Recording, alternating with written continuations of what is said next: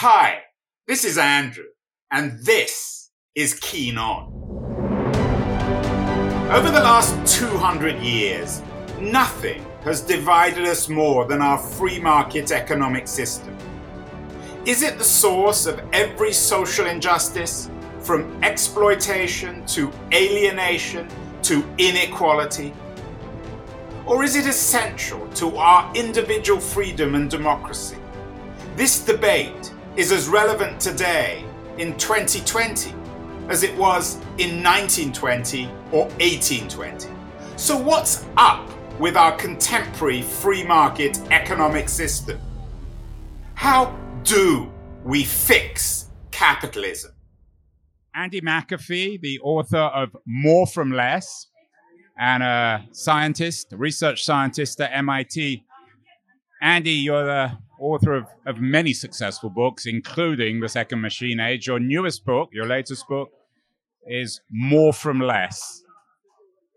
Explain.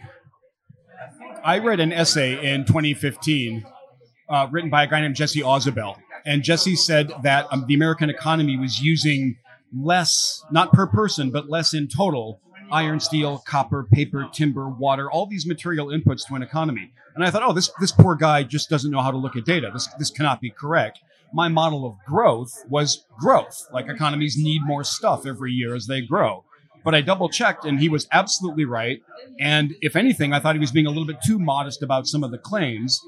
And so I thought this is an amazing phenomenon. If we finally change this industrial age habit that we have of growing our economy while trading more heavily on the planet year after year, if we can finally grow while trading more lightly, that's kind of a big deal. And I thought that merited a book. So that turned into more from less.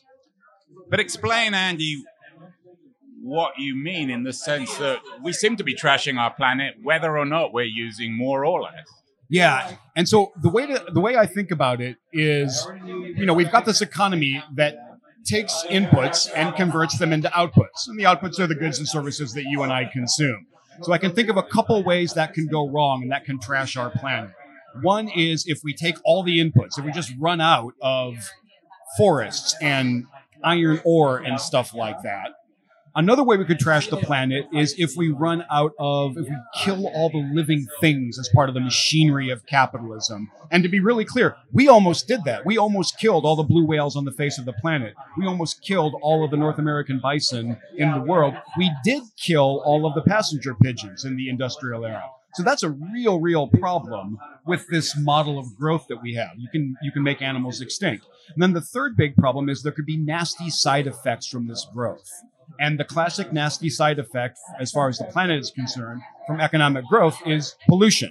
And we have polluted way too much. And currently, we are polluting with greenhouse gases in an extremely healthy, extremely unsustainable way. So, yeah, all those things go on. But you are an optimist. You believe that capitalism is compatible with a healthy planet. I categorically believe that. I absolutely believe that. But I, but I want to be clear. I'm not a Pollyanna. I'm not a utopian. I am not saying that everything's going to be okay.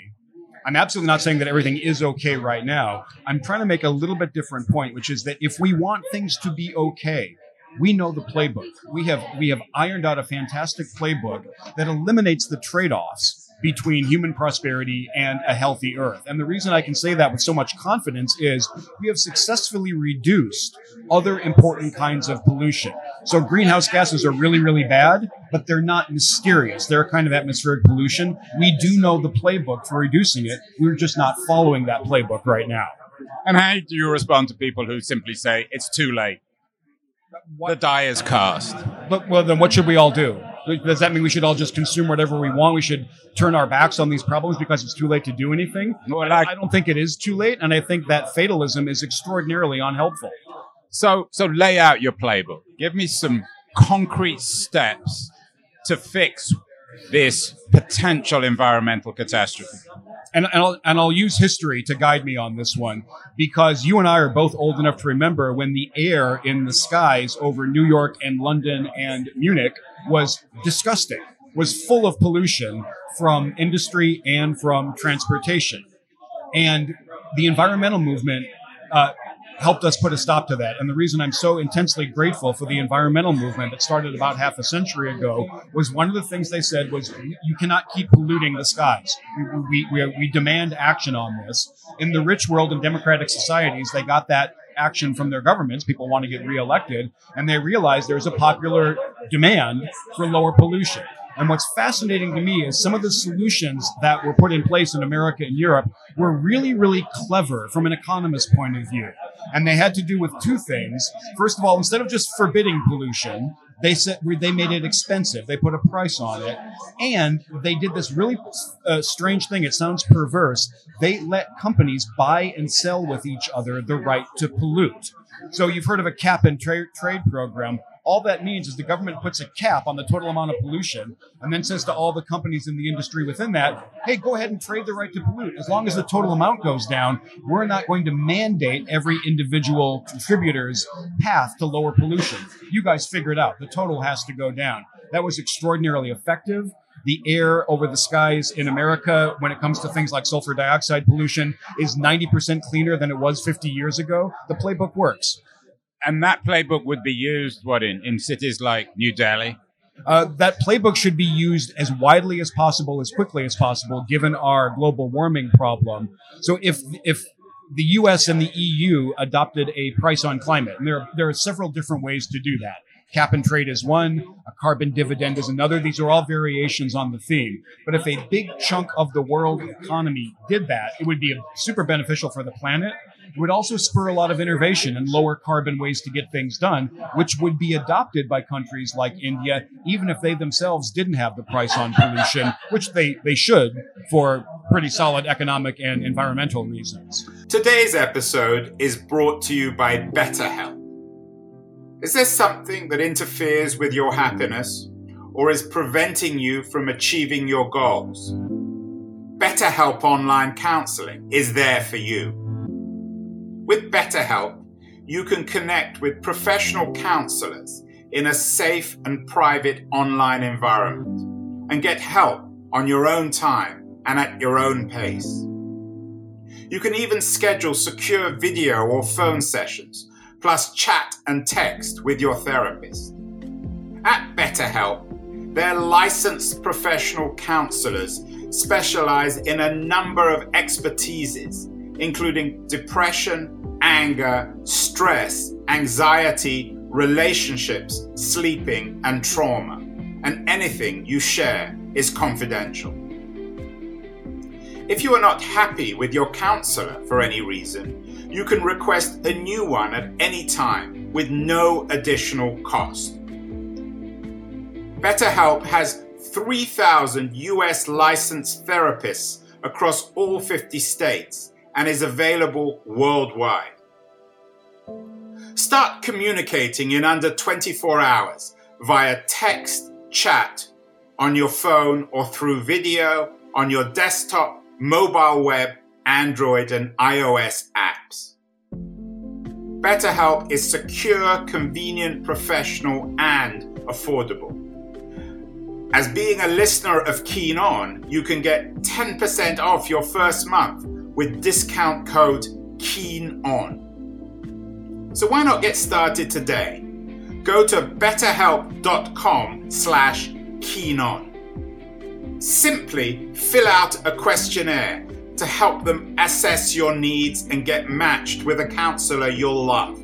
That's betterhelp.com slash keenon. Now back to the show.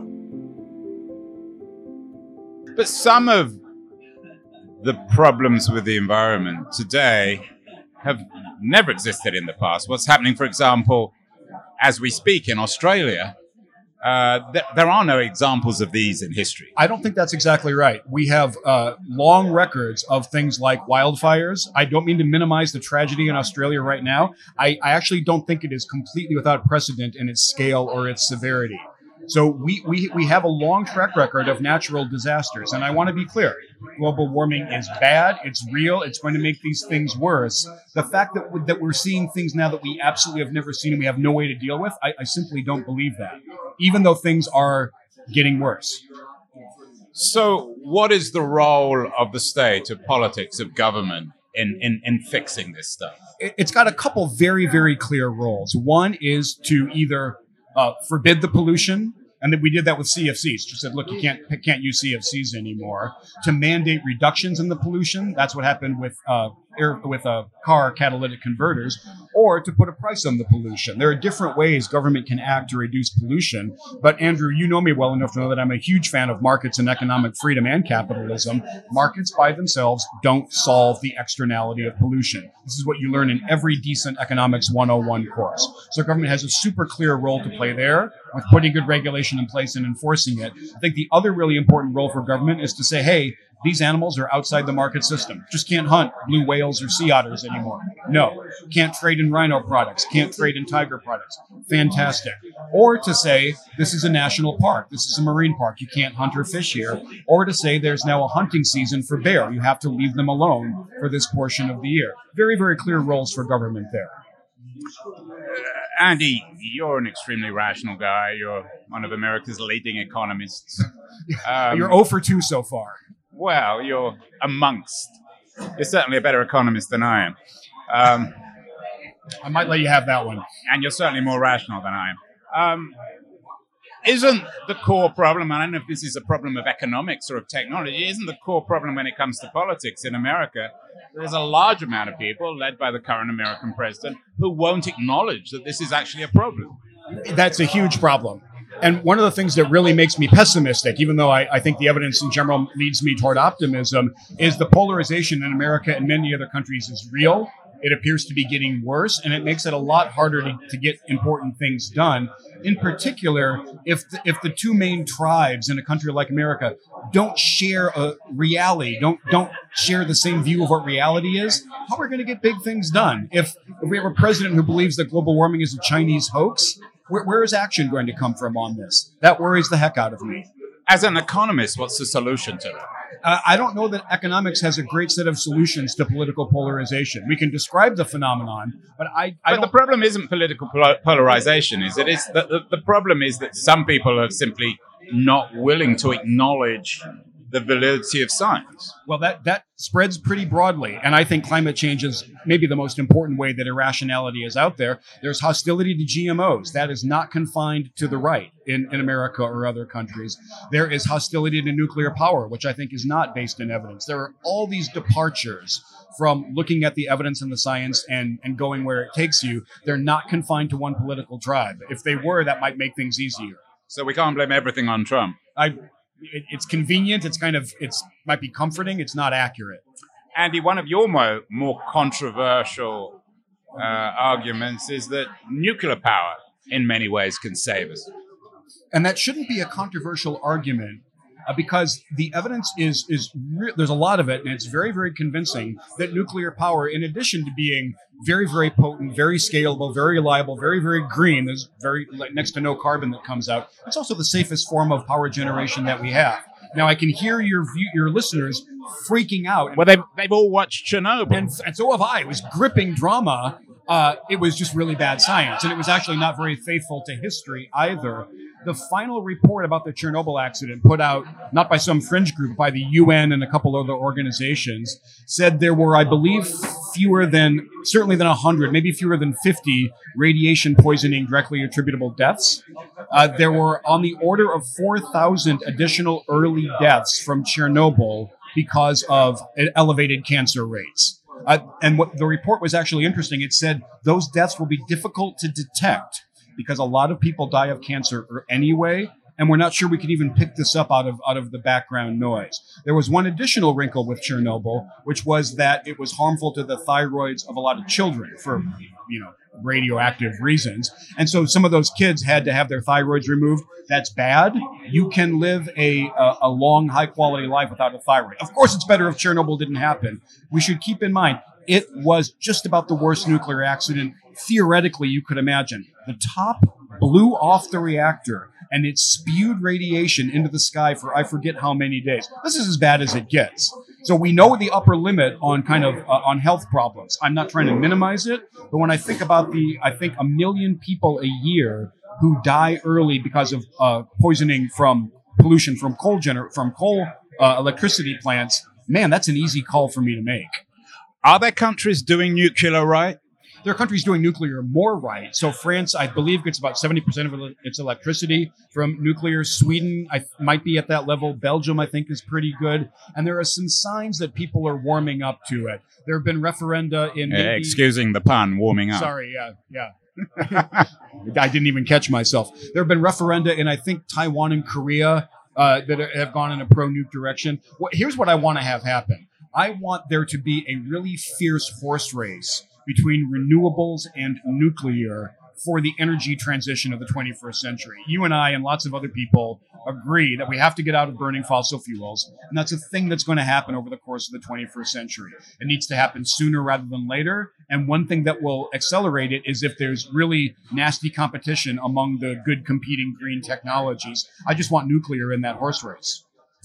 What about electronic vehicles? How important do you see um, the shift from gasoline powered car to, to electric in in our fight to save the planet? it, it, it's a portfolio approach, right? We need lots of different solutions all at once. Transitioning away from internal combustion engines is a really important thing to do. I forget off the top of my head what percent of carbon comes from the transportation sector. It's it's more than a little. It's a major contributor. So great. The the internal combustion engine is a twilight technology. I don't know nearly enough to know exactly how quickly you know, we'll get down to 50% EV, 80% EV. Quicker is better. You know, we're, we're heating up the planet.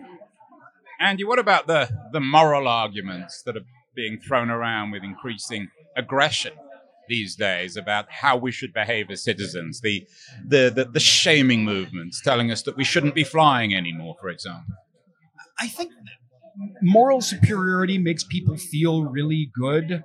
I don't know how much it accomplishes. And in general, the, the, broadest version of that argument that I hear, which is that we have to give up on modern life in order to save the planet, uh, not only is that kind of scolding, I think it's categorically wrong. Uh, how many people are there on the planet? It's close to 8 billion now. If we all went back to foraging and hunter gathering lifestyles, if we started walking away from uh, fossil fuels and started burning wood again, we'd strip the planet bare in, I don't know, months, if not weeks.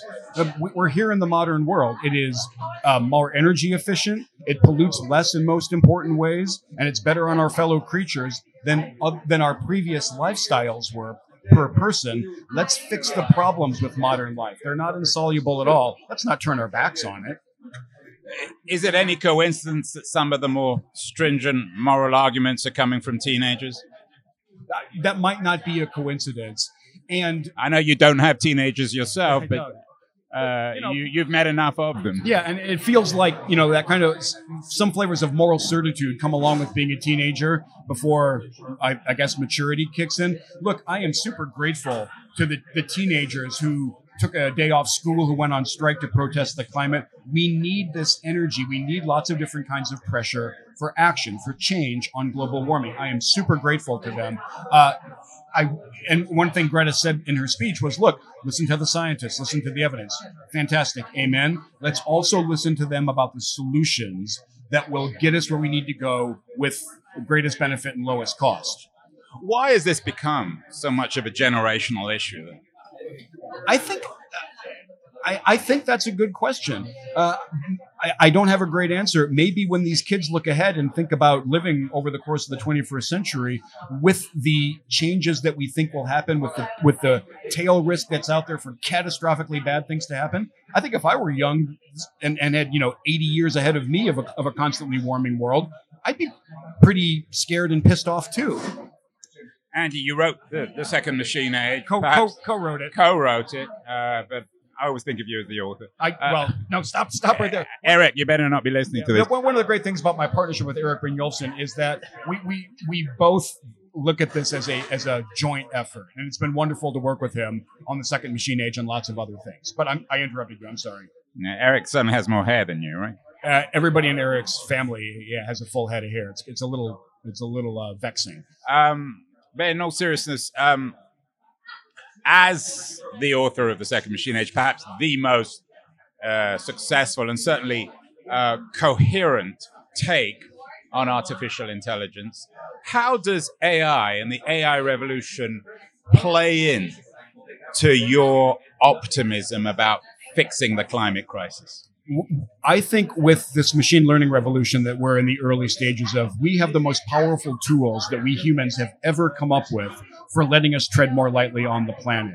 When I look at some of the early research about how much efficiency you can wring out of a a, a power generation plant or a data center or any other piece of industrial equipment just by throwing a lot of AI at the problem. We thought we were operating, I don't know, like at 90, 95% of, of peak efficiency. Man, we're not. We have a whole lot of room ahead of us to make our economy work better, to get more from less, to repeat the title of my book. We have amazing tools for that. They're just now starting to be deployed widely.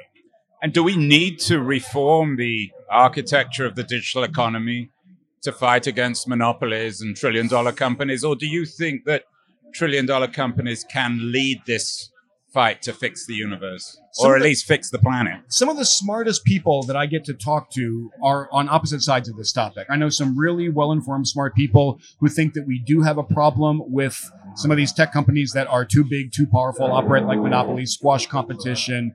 Uh, and I know people who, who believe that that no, we've seen this movie before. Uh, I'm kind of in the camp that says that we have seen this movie before of big dominant companies. And Andrew, we both have been around long enough to realize we were saying almost exactly the same things about IBM, about Microsoft, about Nokia, about Netscape, about AOL.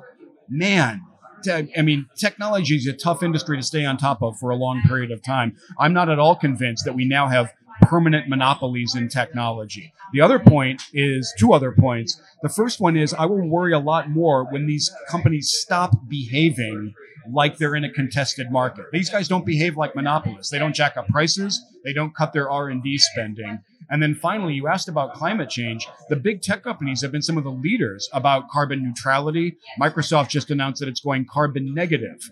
Great. Give me more companies like that you cite history a lot in terms of finding lessons from the past. Um, of course, the, the, the so-called working class today has a new name. They're the precariat, as opposed to the proletariat. How does this shift in the nature of work and the sort of the reinvention of uh, corporate capitalism in, in a more sort of entrepreneurial, individualistic sense, how does that play in to today's crisis and solution? It's maybe the thing that worries me even more than global warming. So there are two sets of evidence that I look at that really scare the hell out of me. The first one is about atmospheric carbon and about the temperature trajectory over the course of the 21st century. Uh, the other one is about the here and now in the recent past, and it's about this sharp, sustained, unprecedented rise in deaths of despair in America with drug overdoses, with alcoholism, with suicides. They are at rates that we've never ever seen before. And the, the, there are two incredibly important questions here. One, why is it happening? And two, what can we do about it? Uh, I do not think it's a coincidence that the deaths of despair are mapping pretty closely to, you know, the, the, the classic American Rust Belt, to these communities that have pretty clearly been getting left behind as technology and globalization race ahead. Uh, what do we do about that? The I think our toolkit for restoring economic vitality and restoring community to places where it's gone away, our toolkit is lousy for that. I don't think we have a lot of successes to point to. So, man, I, I, I hope those numbers come back down, the deaths of despair numbers. They are not doing that yet. And you've heard me talk with confidence about a playbook for some things. I don't have a, a playbook for solving this problem that I'm confident about. So you're suggesting that this this despair is uh, very much connected to the disappearance of work, of jobs. Uh, it's this, and let me try to say more than just poverty, more, and more than just income, and more than just poverty. I think it's connected to a lack of you know, meaning. Uh, I'll throw a bunch of nouns at you meaning, dignity, connection, social capital, interpersonal bonds. We see pretty clearly that when good old fashioned jobs go away, when the factory closes in a town, a lot of those things also decrease. And I, I can't imagine that this deaths of despair rise is unrelated to that. It just doesn't make any sense to me. So, how do we restore all those things, all those different kinds of social capital and the things that give a life meaning? Uh, how do we bring those back? Man, like, please tell me. Like, well, Andy Yang would talk about the guaranteed minimum income. Is that one solution to this? Let, let, us try it. Let's go run that experiment. I, I am personally pessimistic, but I, I'd love to be overturned by the evidence. Well, what other alternatives are there? Uh, let's try to figure out how to bring economic activity back to some of these communities. But will will AI create mass jobs? We don't have any evidence yet. I look at the numbers coming out every month from the jobs report. Man, we do not see jobs or hours worked leveling off in the economy at all. We just don't see that slowing down. So the era of mass technological unemployment is not right around the corner. And we've been talking about the energy transition. If we accelerate that, that will create a lot of good old fashioned American middle class blue collar helmet kinds of jobs. Great. Let's build solar farms. Let's build wind farms. Let's build nuclear reactors. America's infrastructure is in terrible shape. Let's fix that. That will, that, at minimum, it'll buy us a bunch of time. Andy, let's end with predictions. You're too good an economist to really make predictions. Right, exactly. So let's have two. Okay. Let's imagine we don't fix this. What will the world look like in 50 years? In, I'm sorry, in 50 years? 25. Uh, I mean, uh, what, what 20, you, let's say by 2050? In 2050, and again, this is outside the area that I, we, we, I consider myself at all informed on. In 2050, I don't think we have an unrecognizable planet, even with global warming. We have more bad news. We have more droughts. We have more heat waves. We have displaced people. We have some species under threat. But I don't think we have an unrecognizable planet. It's not Blade Runner. It's not Blade Runner in 2050. Now, um, if people keep on voting for authoritarians, we're in a politically very precarious spot right now. If this polarization continues, could we have another shooting war? That doesn't feel impossible to me.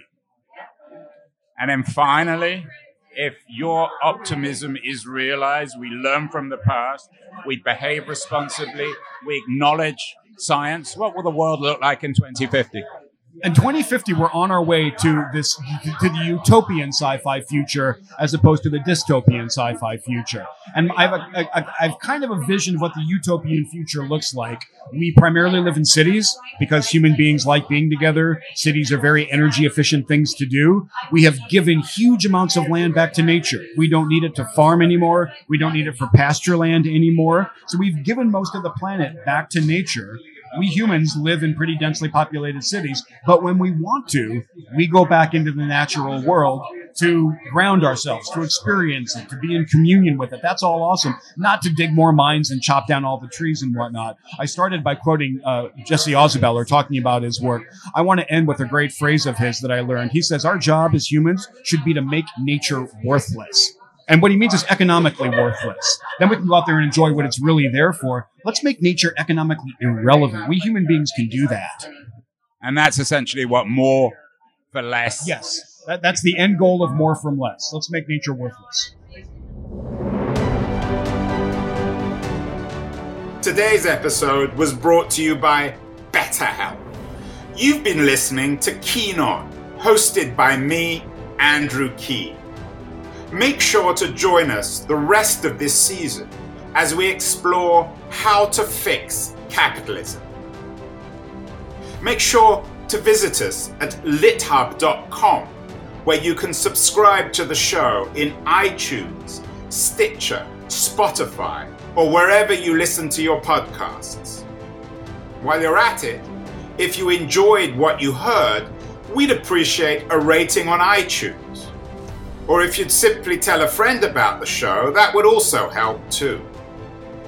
Today's episode was produced and edited by Justin Alvarez and the team at LitHub Radio.